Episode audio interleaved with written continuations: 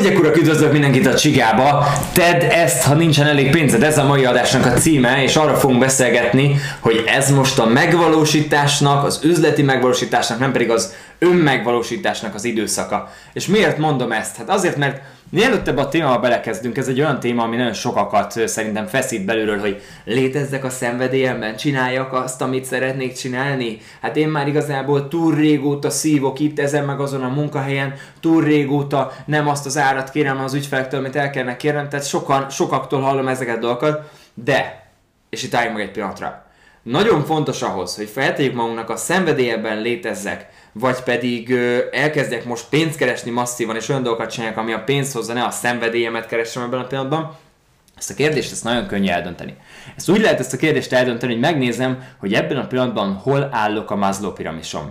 Ja, a Maslow piramis meg nem láttad, amikor ez egy Abraham Maslow által meghatározott piramis, ami arról szól, hogy milyen szükségletekre van szükséged az életben. A piramis legalján a fiziológiai szükségleteink, a biztonságunk iránti igény van. Tehát amíg nincsen meg a biztonságod, amíg nincs hol aludnod, amíg nem tudod azt, hogy a számlákat ki tudod fizetni az elkövetkező fél évben, egy évben, amíg nem tudod azt, hogy neked van tiszta ivóvized, amíg a biztonság érzeted nincsen meg, addig nem tudsz fenn, feljebbi szintekre menni, tehát nem tudsz a piramisnak a tetejére elérni. A piramis teteje az nem más, mint az önmegvalósítás. Mindannyian erre várunk, erre, erre vágyunk, nem?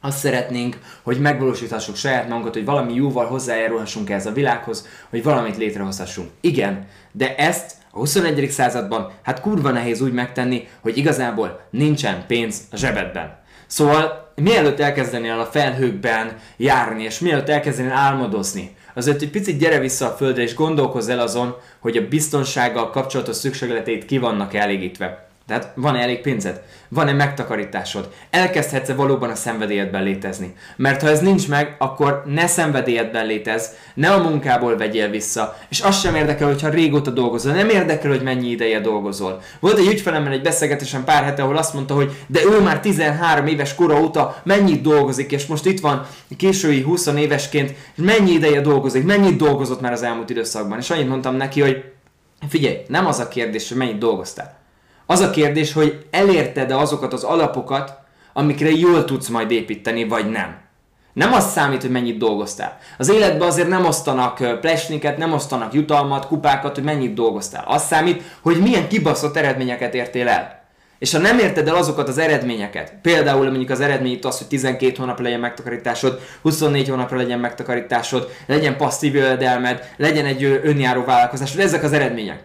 Ha ezeket nem érted el, akkor nem érdekel, hogy mennyit dolgoztál. Sajnálom, hogy nem jöttek össze ezek a dolgok, de nem tudlak, nem tudom megsimogatni buksit, és nem tudom azt mondani, hogy oké, okay, akkor innentől fogva ne dolgozzál, mert nem dőlhetsz ebben a pillanatban hátra. Akármilyen nehéz, muszáj ebben a pillanatban kitartanod. Muszáj szélszelned, muszáj cselekedned. Muszáj ezt tenned, ha nincsen pénzed. És csak akkor juthatsz el magasabb részekre, magasabb szintekre ezen a piramison, a Maslow piramison, csak akkor juthatsz el magasabb szintekre, ha már az alapszükségleteidet kielégítetted. És egyébként még, ha egy picit maradunk még ennél a témánál, nagyon sok ember azt hiszi, hogy az az álom, hogy én olyan dolgot végezhessek, ami az én szenvedélyem. Hát elmondom nektek a valóságot, én pókerjátékos voltam, online pókerjátékos. Én 14 évesen megismerkedtem egy játékkal az online pókerrel, ami nekem a szenvedélyem volt. Először a PSP-men játszottam, ha egyáltalán emlékeztek arra, hogy mi a fene az a PSP. Én a PSP-men játszottam, nem pénzben, más emberek ellen pókert és véletlenül betalált, véletlenül betalált egy hirdetés, amivel rákattintottam, és az első 50 dolláromat ingyen megkaptam, és abból elkezdtem építeni a pókeres karrierem. Ezt csináltam 14 évesen nevelőapámnak a számláján. Ez volt az én szenvedélyem.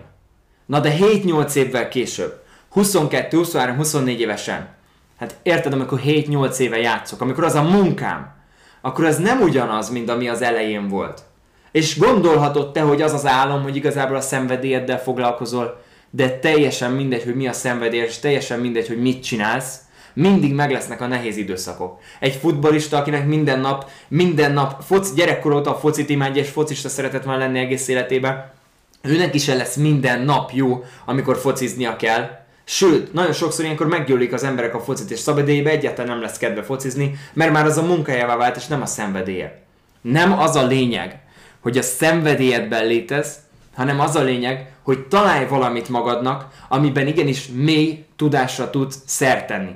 Amiben kitartó vagy, amiben megismerheted saját magad jobban, amiben azáltal leszel, azáltal fogsz pozitív élményeket átélni, hogy mivel nagyon mély tudásra szert teszel, ezért szeretetet és elismerést fogsz kapni a többi embertől. És az alapvető szükségleteink szeretet és elismerés a többi embertől. Be loved, be respected.